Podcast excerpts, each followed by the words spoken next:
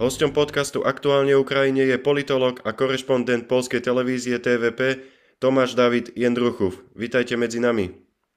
Dobrý den, zdravím všechny posluchače. Pred rokom vás ruská invázia zastihla priamo v hlavnom meste Ukrajiny. Ako sa na to spätne pozeráte? No samozřejmě je to docela dlouhá doba, je to rok zase, když se podíváme dneska, že už je to rok, bylo to docela rychle. A myslím si, že tam ten den e, překvapivě to nebylo něco, co bychom nečekali, protože jsme už před tím 24. E, února víceméně věděli, že něco se chystá. Samozřejmě nikdo nečekal, že to bude právě tak obrovská invázia, že to bude tak obrovský zasah ruské armády, ale e, my jsme třeba v naší televizi už tehdy v podstatě vysílali 24 hodin, takže celý den, celou noc a jsme jakoby czekali, kam se to wywinie. Było jasne, że nieco se musi stać, że nebo Rusowie odstąpi, nebo fakt nieco e, zaczną. Także w podstawie, gdyż już przyszła ta sprawa, że to zaczęło, a było już jasne, kam sme dorazili, a gdzieś sme, z jednej strony jako było to troszkę, ja wszystkie czekam, zni to velmi szpatnie, protože była to jakaś ulewa, ale ulewa pouze z uhlu pohledu nowinarskiego, że koniecznie wiemy, gdzieś sme. Samozřejmě nikomu to nedělalo radost, jako byla to velmi špatná zpráva a ještě o to špatnější, že fakt nečekali jsme takovou škále, že to bude tak velký zasah. Zase už jsme mohli na rovinu jakoby říkat, kde jsme. Vidíme, že je válka, že je to opravdu agresie. Viděli jsme, jak se to vyvíjí každou hodinu. Bohužel ten směr nebyl moc nadějný.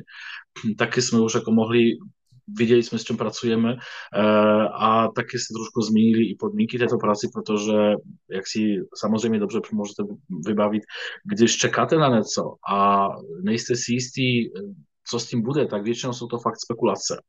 Eh, teď už jsme věděli, kde jsme, eh, takže z úhlu pohledu novináře to byla jakoby jasné ta jednička hlavní zpráva, ale lidsky si myslím, že to byl doopravdy jeden z horších, jestli ne nejhorší den mého života. Jako, zejména tady v Kijevě, když jsme tady byli. Čo vám utkvělo v paměti najviac? Uh, to, jak rychle Kijev jako hlavní město uh, bylo vyprazněno. Myslím tím, že uh, samozřejmě lidé čekali ještě den předem, ale když už to jako začalo, když už bylo všechno jasné, je ta válka, Putin, Putin nastupuje, jak velmi rychle eh, všechny zmizeli z centra. My jsme akorát pracovali vedle mm, hotelu Ukrajina, to je Majdan, a to hlavní náměstí, které všechny znají, kde ta ukrajinská historie, ukrajinský dějepis se jmenuje několikrát a většinou tam vždycky byl, bylo kvanta lidí, tam vždycky byl nějaký dáv, něco se dělo, nějaká hudba, někdo hodil. A pak najednou, prostě během několika hodin tam bylo naprosto prázdno tam ne był jedyny człowiek. Ja jeszcze, to je takový, taková e, y, y, zajímavost, e, na tři dny před válkou měl nehodu a měl jsem zlamanou nohu, takže jsem byl oberlých a ja si prostě pamatuju, jak mi pak pokazywali z nami ten y, zabier, gdyż ja sam stał o tych berlich na, tej, na tym praznym Majdanie, a sam starzył ukazać, że tady nigdy nie a pouze hołka i sireny a je to ten pocit, že nacházíte se v něčem, co prostě není reální. Protože představte si město, které má 3 miliony a najednou ono je naprosto prázdné. Tam nikdo není. A tak, jak se občas díváme na nějaké katastrofické filmy, že přišla nějaká katastrofa, prostě lidstvo zmizelo, tak to právě tak vypadal Kiev. Plus mm, to, że człowiek sędziwał na to, powiedzmy, trzeba byli na, na jakiej wysokiej, na, na jakim wysokim podlażi e, hotelu Ukraina, na jakiego kamzyka by sobie podziwiać, co de widzieć, a my widzieli zdjaczki, a my widzieli wybuchy, a eksplozje, a człowiek na jedną si przypada, że to są takie słyszę od mnoha ludzi, że to je ciężko może być pochop, pochopitelný, že se to jako reálně děje. A právě ten dojem, že to není dojem strachu nebo nějaké obavy, ale spíš toho, že člověk tomu sám nevěří tomu, co vidí. A ten neskutečný dojem toho úplně prázdného města, toho, které ještě den předem jako fakt žilo svým životem. To je úplně něco neskutečného. Verili ste hneď od začiatku, že Ukrajina zmarí Putinové plány a dokáže odolať ruské agresii?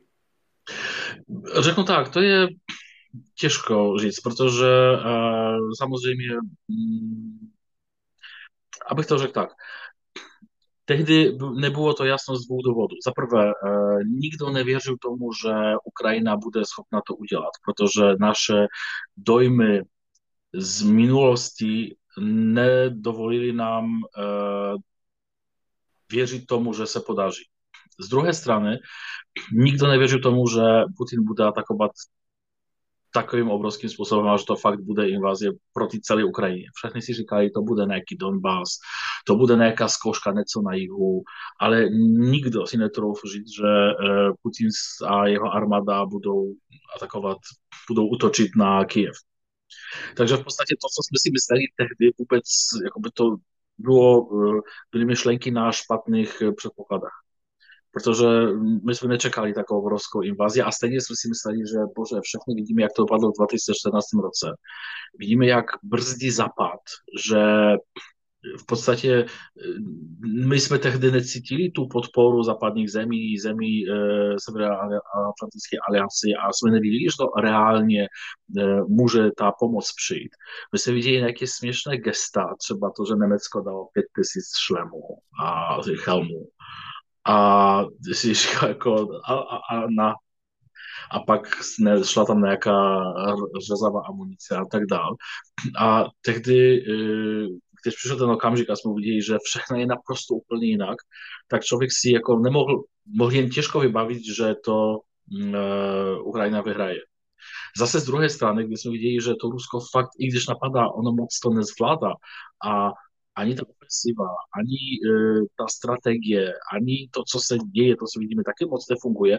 Um, u člověka se probouzí nějaké pochybnosti a začne si myslet, jako, že ty všechny schématy, na kterých jsme pracovali, ty modely, které jsme zpracovali a kterým jsme byli schopni věřit, najednou oni vůbec se všechny schroutili a jsme museli už reagovat okamžitě a takže proto jakoby e, dneska říct, že uh, jsme tomu věřili nebo nevěřili, to není uh, jakoby dobrá, dobrá otázka.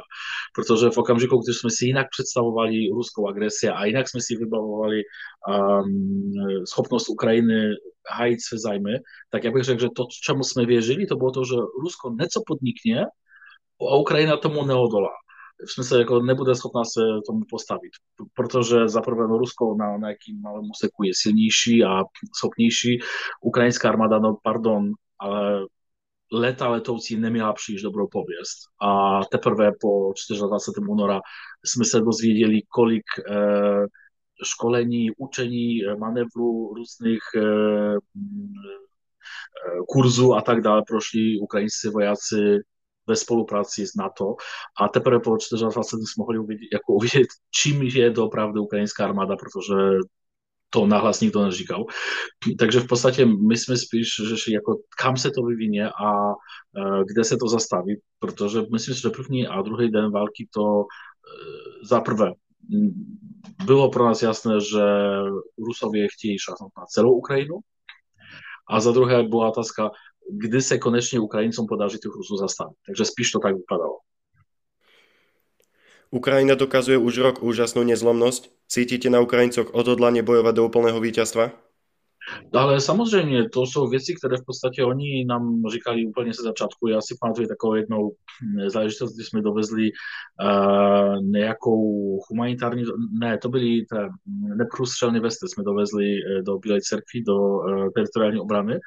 A no samozřejmě tehdy ještě komendantský čas, takže zákaz vyhazení, vyhazení byl 7 večer a my jsme tam seděli, pili čaj s těmi lidmi, kteří tam v té teritoriální obraně uh, pracovali a oni říkají, ale v pohodě, uvidíte, to bude dobré a uh, ještě se vydáme uh, na letní prázdniny na Krym.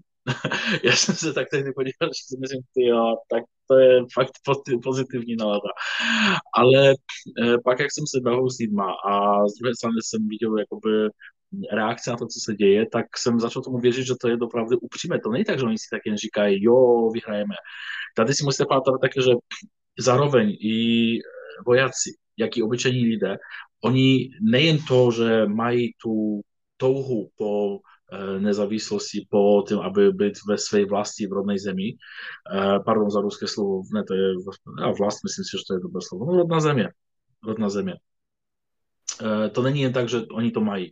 Oni třeba vidí, oni widí to, že se jim v dubnu podařilo zastavit tu ruskou ofensivu a vyhnat Rusy z kijevské, černigovské a sumské oblasti, z těch, z těch regionů. Oni vidí, že když přeli Hajmarsy, tak se podařilo získat zpět celý region Harkovský, že se polovinu obvodu regionu Harkovského, Hersonského podařilo získat zpět. To jsou věci, které, jakoby, které Mm, każdy lekolik miesicu im dawa za sesję uwierzyć, to może tak to wypada. Tak, gdyż se podívame na průzkumy veřejného mínění. Dneska, myślę, że ten poslední, który był ja jako przed před on ukazuje, že Ukrajinci 95% Ukraińców wierzy w e, wiciestwi, przy czym, co jest důležité, to wiciestwie, oni myślą tym, że to jest úplne získanie zpět veškerých území, e, które patrzy Ukrainie od 91 roku, což je včetně Krymu. Což je včetně celého Donbasu, celého, eh, celé Luhanské a Donetské oblasti. Takže ano, je to tak. Jde to vidět, není to pouze ten průzkum, který my si jako můžeme pozorovat na nějakých médiích, ale to je přesně, to jsou ty rozhovory. My vidíme třeba to, eh, jak se to promítá třeba v médiích, když máte třeba rozhlas. Posloucháte si rozhlas komerční, kde máme mm, muziku, je tam hudba a pak najednou letí nějaká reklama, která je naprosto komerční a v té reklamě jsou vtipy, ale hele, hele, myslím si, že mohli bychom si zaplánovat třeba, nevím, prázdniny a vylet na Krym. To ukazuje, že je ta nalada, to není depresivní, to není něco, co není možné, je to velmi reálně vnímáno jako reální možnost. Uh, ale tak, taky si musíme pamatovat, že samozřejmě uplynul už rok. Je to hrozně dlouho je to rok, když ta země žije v válečném stavu, takže obrovská část eh, občanství nefunguje za normálních podmínek. Já si myslím tady práce, eh, eh, zaměstnání od října máme problém s elektrikou, dneska s váma se bavíme jen proto, že máme elektřinu, což super, protože já jsem si mohl konečně jakoby stylovat mašinu, pračku zapnout. Ale te jednotlivé úspěchy, které se nám každých několikrát eh, měsíců objevují právě jako ten dubnový, pak to, co bylo na podzim, eh, pořád zvedají tu naladu a pořád dělají to, že ti lidé jsou schopni ještě tomu věřit. A myslím si, že ještě jedna důležitá věc je, že ukrajinská vláda má naprosto jiný přístup k boju, k válce, než třeba Rusovi, protože Rusovi za prvé oni atakovali země, která tady jakoby za nic nemůže. Za druhé, potřebují vojáky, tak si dělají mobilizace. V Ukrajině to funguje naprosto jinak. Do armády jde, kdo chce. Samozřejmě, občas se stává, že eh, je nějaká, to se jmenuje eh, posvítka, takže to je taká bumáška, takový papír, kde se mladého člověka pozývá na tu vojenskou komisi. Tady bych podotkl právě to, co jsme viděli, byl hrozně, hrozně skandální snímek, jak vojáci tam se jakoby snažili na jakiego kluka e, w siłą do armady. Nie, to tak nie funguje. To jako samozrejme on tam trošku skandalił, protože jemu chcieli dać ten papier, ale ten papier to jest první jakoby krok z mnoha kroków, niż człowiek wobec e, dostanie do armady. Zelenski rzekł na Rowinu, my nie potrzebujemy działać mobilizację, nam murzy, oni są, e, my ich potrzebujemy w cywilnej sferze. Někdo musí žít ekonomiku, ekonomika musí fungovat, zavody, eh, továrny musí pracovat, služby musí fungovat. To všechno nejen platí nalogy, které pak slouží financování obrany, ale to je to, že můžou fungovat rodiny, ženy s dětma, to, že můžou být dodávky třeba jídla, potravin dla armády, může se vyrábět zbroj a tak dále. To není rozhodnutí na jednou všechny zbalit, taky paky a posadit do armády, protože už mnohokrát třeba i dokonce ministr obrany eh, Oleksij Reznikov říkal, jako, no jasné, my si můžeme jako vzít dneska do armády 2, 3, 5 milionů lidí. Ale co je oblečené? Jako nemáme tolik oblečení, aby jsme jich prostě mohli vybavit. Co jim dáme do ruky? Nemáme pistole, nemáme mm, pušky, nemáme uh, tolik zbraní, aby si mohli 3 miliony lidí vybavit. Takže jaký to má smysl? Jaký to dává smysl? Přesně důsledek toho jsme viděli v Rusku, kde Putin zařídil mobilizaci. Oni si vezvali 300 tisíc lidí a pak se ukázalo, že oni ani nemají pro ně jakoby trenky. A ti lidé, kteří jeli prostě na tu válku, museli si sami zajistit vybavení a pak to kupovala jim rodina, pak to jim kupoval, nevím, továrna, ve které pracovali. Dneska třeba, nevím, se nutí ukrajinské děti, které jsou na okupovaných teritoriích, aby posílali balíky, ve kterých budou ponožky a ve kterých budou e, spodňáry pro ruské vojáky, protože oni na to nemají. To, to je filozofie, kterou se vždy praví Ukrajina. My nepotřebujeme obrovské množství lidí. A to zase, abych už jakoby zavřel tuto tému, dělá to, že ti lidé jsou schopni věřit vládě a věřit tomu, že no hele, máme už rok.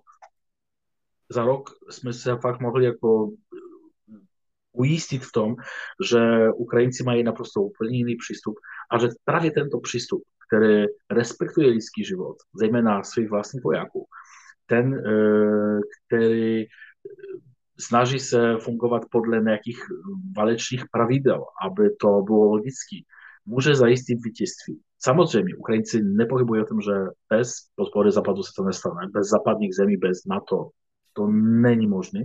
Oni o tom vědí, ale oni stejně říkají, hele, my jsme, máme na to lidi, máme na to možnosti, jsme schopni, dajte nám jen zbraně. A tak to funguje. Čakali ste, že veľká väčšina sveta sa jednoznačne postaví za statočne bojujúcu Ukrajinu? Ne, to ne, protože jsme měli eh, paměti pořád to, co se stalo v 2008 roce v Gruzii, kde důsledky toho máme do dneska, to si pamatují spousta lidí, to uh, Jižní Abcházie, Osetie uh, a okupace ukrajinských teri- uh, gruzínských teritorií, kde prostě Rusové normálně zavezli tanky na teritorie Gruzie. Všechny máme v paměti 2014 rok, co se stalo na Krymu, když Rusové prostě přišli a asi vzali ten Krym. A v podstatě západní země sice reagovali nějakými sankcemi, ale aby to nějak moc omezilo vztahy, to si nepamatují. Já si ještě řeknu tak, já, od, jako já jsem pracoval v Rusku od 2009 roku a trvale jsem tam bydlel od 16. roku. Takový vývoj vzájemných vztahů, záležitostí, biznesu, obchodu, mezi Západem a Ruskem jsem nikdy neviděl jako 2014 roce. Je to, to byla naprosto facka vůči Ukrajincům. To byla eh, to, co se stalo v Mínsku, té mínské mm, dohody, to byla naprosto facka Ukrajincům od západu. A ta zkušenost mnoha lidem, mě taky, eh, nedovolila věřit tomu, že Západ doopravdy bude reagovat.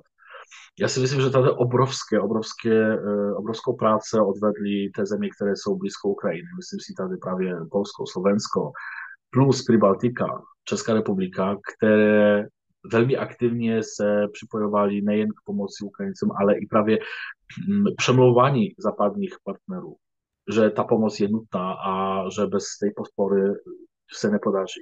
A právě si myslím, že té země, kromě Maďarska samozřejmě, protože Maďarsko má úplně jiný pohled na tuto situaci, ale máme také i Rumunsko, máme Moldavsko, které samo dneska trpí a stráda e, důsledkama toho, co se e, děje na Ukrajině. A bylo nějakým katalyzátorem a inicioval celý ten proces, ale e, zase, abych to řekl, si upřímně řečeno, v únoru loňského roku a Uh, ne, to jsem si nemyslel. To jsem jako fakt o tom pochyboval. Stále sa skloňujú dodávky vojenskej techniky. Dostane Ukrajina v krátkej dobe lietadla a strely dlhého doletu? To je velmi zajímavá otázka, na kterou zase odpovědět nemůžeme. Myslím si, že e, v krátké době ne, e, protože bohužel Západ funguje tak, že snaží se vyčkat k nějakému okamžiku, aby to možná bylo řešit, aby to bylo jakoby Nevím, čím to vysvětlovat, protože strach před eh, konfrontací s Ruskem měl by už dávno zmizet. Jako Rusko dneska veškeré své uh, síly soustředí na Ukrajině, takže v podstatě nečekal bych tady nějakou vojenskou konfrontaci s, se Západem, s NATO. Z druhé strany, už je, myslím si, po roce pozdě, aby doufat, jako třeba Německo, že vrátíme se k tému pravidlu business as usual. Myslím, že ukončíme tu válku a jelikož jsme nepokazili naše vztahy, tak bude v pohodě. Myslím si, že jako bojuje o to Orbán dneska třeba. Uh, aby ne, ne, ne, ne, ne, neskazit ty, ty vztahy. Uh, zase hodně analytiků zdůrazňuje trošku jinou věc, že právě Spojené státy státy země NATO chtějí využít tento konflikt jako, jako si válku proxy, což znamená, že využít Ukrajinců a ukrajinské schopnosti k tomu, aby maximálně oslabit uh, Rusko, protože to bylo by jednoduché, pokud by NATO dalo všechno, co má a ukrajinské tanky najednou by se ocitly pod Moskvou. V podstatě to není, to není nemožné. To se může stát. Ale předpokládám, že západní lídři spíš snaží se jako dívat na to dlouhodobě. To také vyplývá i z různých rozhovorů, které vedu s diplomaty západních zemí, které máme tady příležitost občas stykat s nimi. Jedná se o to, aby využít tu příležitost této války, která už tady je k tomu, aby maximálně to Rusko oslabit, aby ono pak nebylo ohrožující, ale také, aby to nebylo třeba jakoby rychlé poražení, rychlá porážka, která pak bude působit ještě větší zlost, eh, nějakou nenavist mezi, mezi Rusy, která by pak vedla k ještě silnější nacionalistické naladě, eh, protože hm, pak by to mělo důsledky jako eh, ukončení první světové války pro Německo. Jak, se to, jak to dopadlo, všechny si pamatujeme.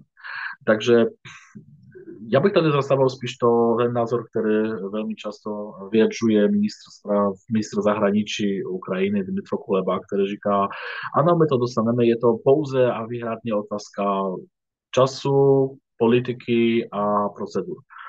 Takže stejně si pamatujeme, jak to bylo třeba s, s Heimarsy a spousta jiných věcí a právě teď s Abramse a Leopardy. A prostě bylo to tak, že Ukrajina žadala, žadala, žadala a pak najednou jsme se dozvěděli, že v podstatě oni už tam jsou a vojáci už jsou jako vytrénovaní a můžou s tím pracovat. Takže ale musíme si tady ještě jako pamatovat o jedné věci. Je to válka. Všechno, co se říká veřejně, slyší nejen vaši posluchače, nejen odběratele médií v Polsku, v Česku, v Slovensku, v Německu a Spojených státech. To taky vidí Rusově. Takže musíme si taky uvědomit to, že ne všechno smí se říct. Protože to je přímá informace právě agresorů, kteří chtějí anebo, a budou ji využívat. Takže taky musíme si zapamatovat, že můžeme se najednou ocitnout během několika týdnů. Myslím, že několik týdnů to je to nejkratší období, které se může jako stát. Že se ocitneme, že najednou ukrajinští piloti už budou po učení, jako už budou vytrénovaní a pak najednou nebude žádné jakoby velké rozhodnutí, tak jak bylo to teď, je, dáme vám 700, 700 tanků. Ne, prostě se najednou ukáže, že té eh, stíhačky už tam jsou.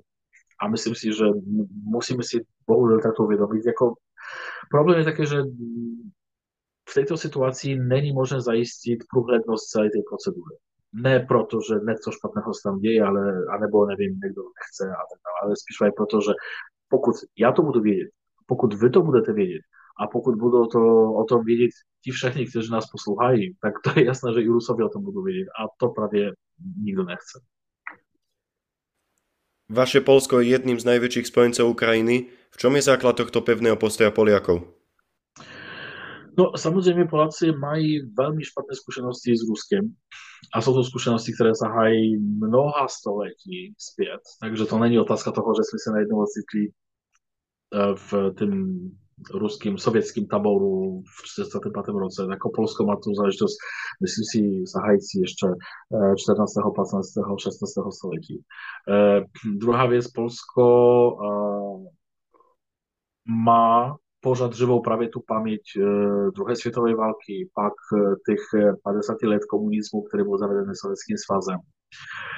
Polsko ma pożar żywą pamięć toho, że było przynucone jako czlen warszawskiej, warszawskiej zmowy podrazić swego czeskosłowenskiego sąsiada w 68 roku. Polsko pożarcy pamatuje to, że była hrozba stejné intervenci v 81. v Polsku. Polsko si pamatuje to, že jsme do 92. myslím si, 3. roku neměli kontrole na to ruskou část našeho území, protože tam byli eh, ruští vojáci.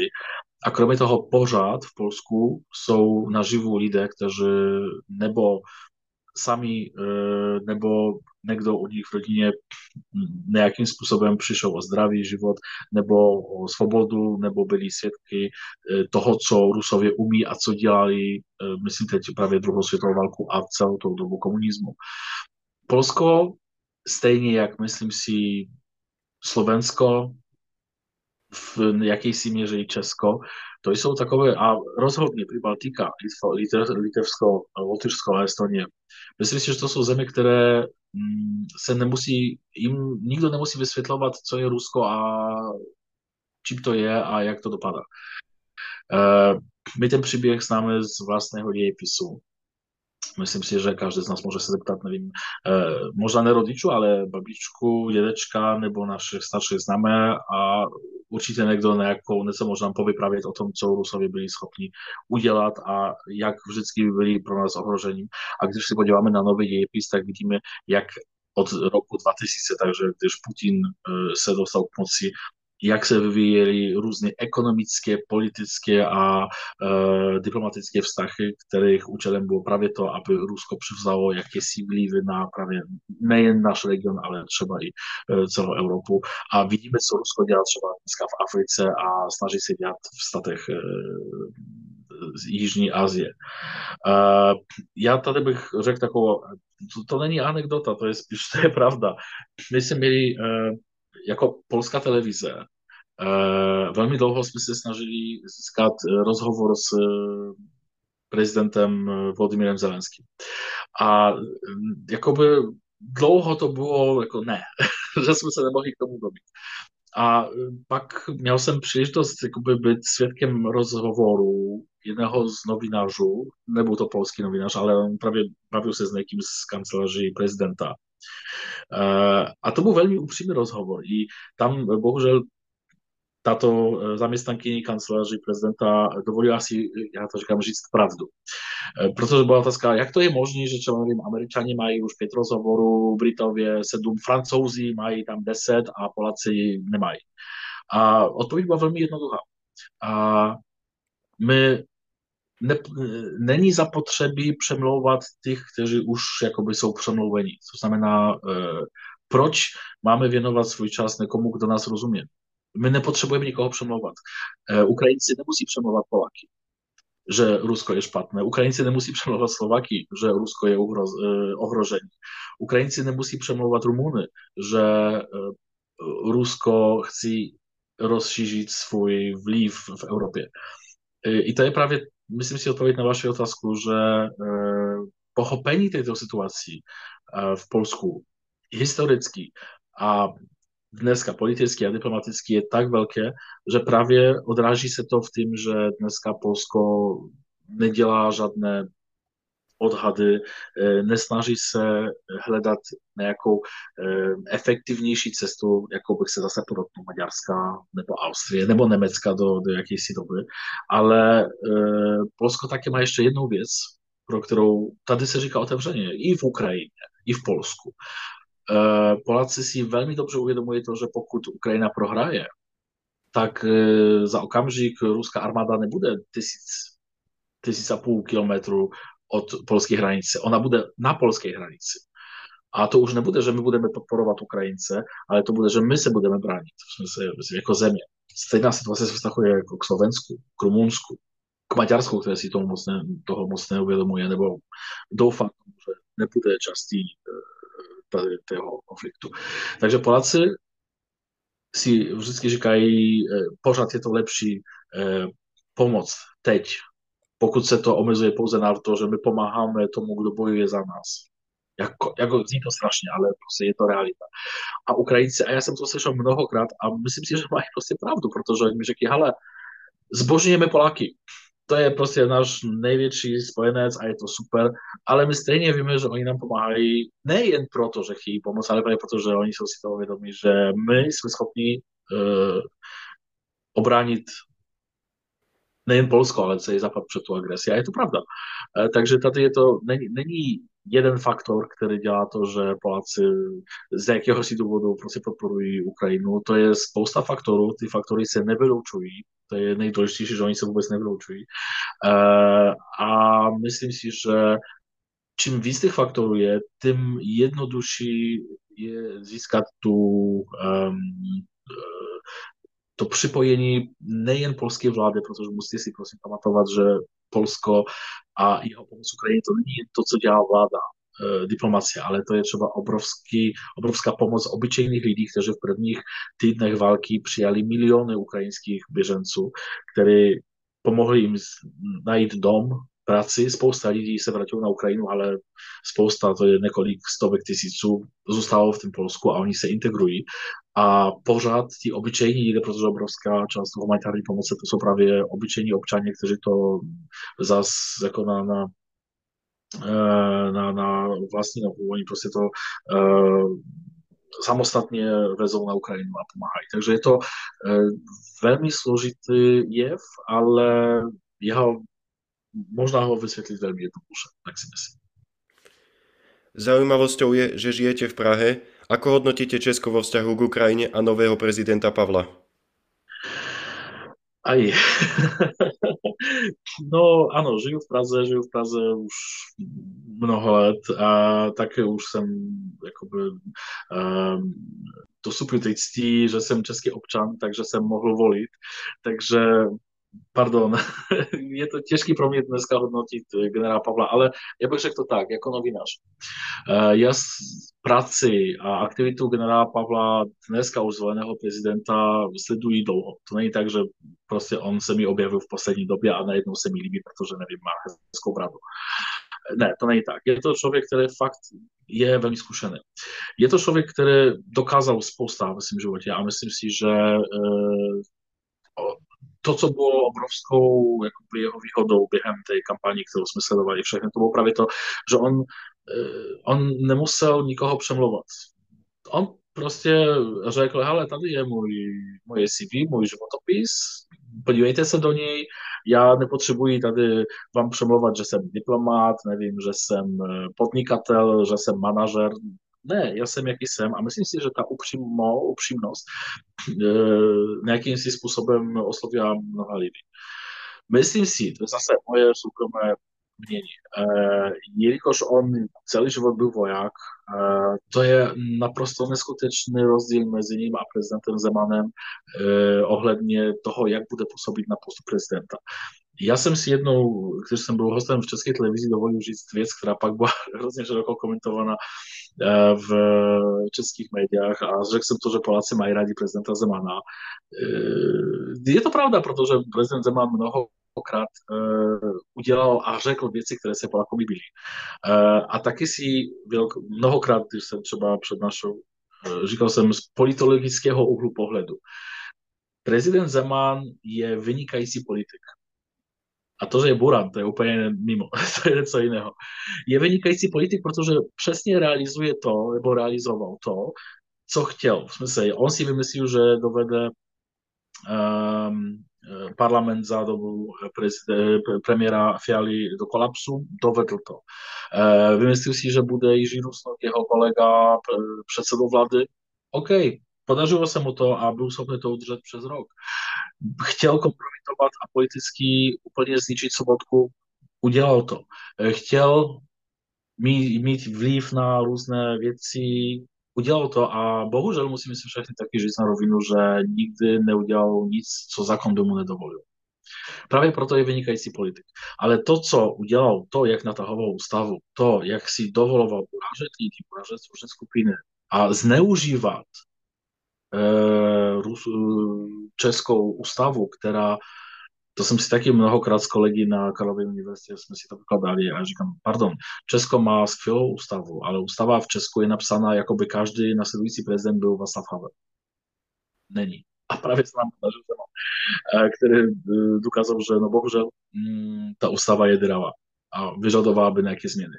I myslím si, že tady generál Pavel, jelikož je voják, má zkušenost, je reálný diplomat a člověk, který ví, že se hraje podle těch pravidel, je jakousi ruku toho, že mm, když on nastupí na post prezidenta, že on bude fungovat pouze a vyhradně v rámci těch zákonů, které se k němu vztahují. On nebude se snažit hledat díry, nebude se snažit uh, zneužívat třeba to, że zakon w jakiejś věci není jednoznačný. A doufám, že tak bude, doufám, že ta prognoza se splní. E, a myslím si, že spousta Čechů taky tomu věří, že právě to je ta zaruka toho, že to, to jsou ty hesla, které jsme viděli, že se vrací e, čest a pořádek na úřad, na hrad, e, protože dneska Česko toho vyžaduje. A ohledně vlády, Řeknu tak, eh, předseda vlády, pan Fiala, sice není moje pohádka, to říkám také na rovinu, ale musím přiznat to, že v té době, jak se ta vláda, docela široká koalice, která není jednoduchou koalice, ocitla a jak reaguje, tak eh, klobouk dolů. Spousta lidí vyčítá Fialové vládě nějaké nedostatky, spousta lidí vyčítá to, že nevím, něco mohlo být lépe nebo hůř, ale wszystkie innego budę krytyzować. A ja to widzimy inaczej.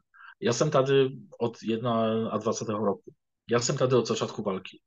To Fiala, społecznie z e, przedsedą e, władzy polskiej a rumunskiej był tady w brzeznu. W brzeznu 2022 roku. To była první zahraniczna wściewa, gdyż se oni prawie sam jako zostawili wlakiem.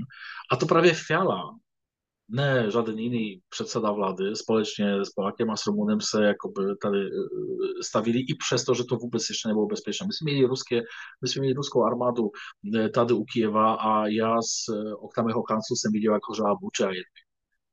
I ich to mm, absolutnie mm, oni nie mieli z tego strach, oni e, dowierzowali bezpiecznostnym służbom, że będą schopni za, zaistnieć bezpieczność, a tady byli. No, gdyż mamy taki przykład, gdyż widzimy, y, jak Czesko snaży się pomoc. Obrovskie programy mm, trzeba e, wojenskie, myslím si prawie e, zapojeni a obranného průmyslu. To, że dneska se v Česku e, remontuje a oprawuje ukraińskie tanki, e, ukraińskie zbranie, że Czesko jest hopnedarować takie i nieco od siebie, jako trzeba ten tank, który, e, na który pieniądze dali obczanie, ale i spousta materialnej pomocy, którą zażyzuje władza. Tady nie wobec o czym dyskutować. Ta podpora jest prawna, ten smier jest prawny, a Czesko, i gdyż je małą zemi, snaży się udziałać najwięcej, co może, a i Pokornego to krytyzuje tak e, Proboha jako... Ja wiem, jak, gdzie są zdroje tej krytyki, ale myślę, si, že jak to říkají Rusovia, ja bych řekl prostě normálny a seriózny človek, jak to říkají Češi, seriózny, prostě seriózny człowiek si to nedovolí, protože ví, že Česko dělá, co może občas i víc, niż je schopné e, a postoje českej vlády my se můžeme třeba na, na mnohých věcech prostě líšit z našeho názoru a nesouhlasit s tím, co ona dělá, ale ohledně Ukrajiny. A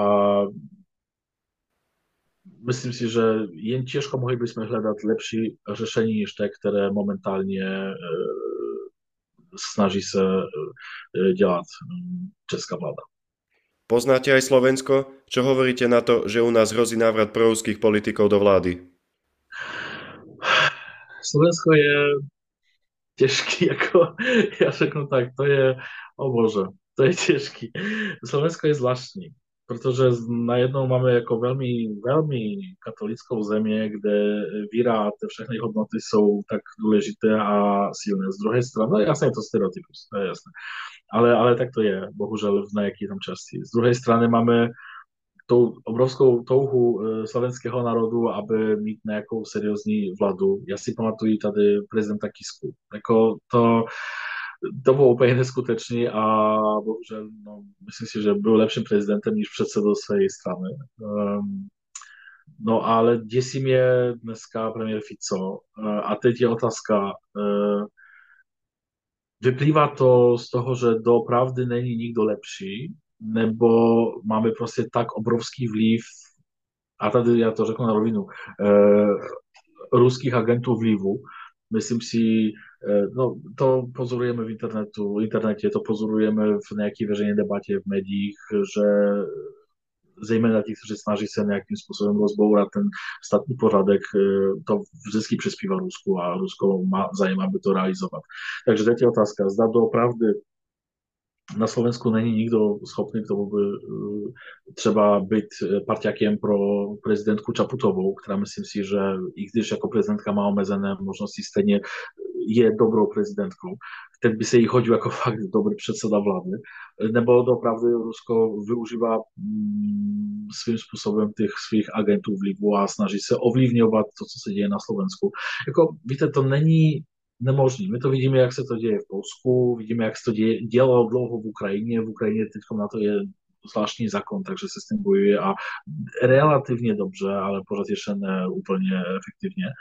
Vidíme, jak to funguje ve Francii, uh, vidíme, jak to funguje v Německu. Uh, takže to je velmi pravděpodobné, že i Slovensko je obětí uh, takových, takových aktivit. Ale bohužel, jako já na to odpověď, odpověď na to neznám.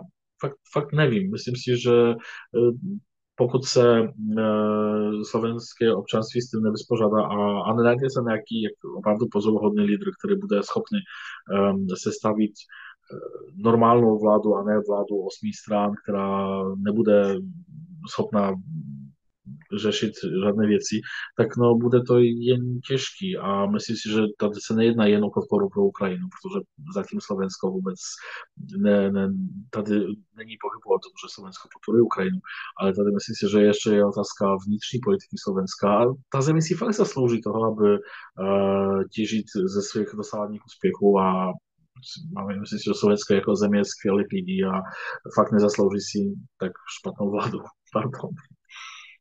Priatelia, toto bola iba prvá polovica tohto podcastu. V budúcej časti vám Tomáš opíše aj stretnutie s prezidentom Zelenským.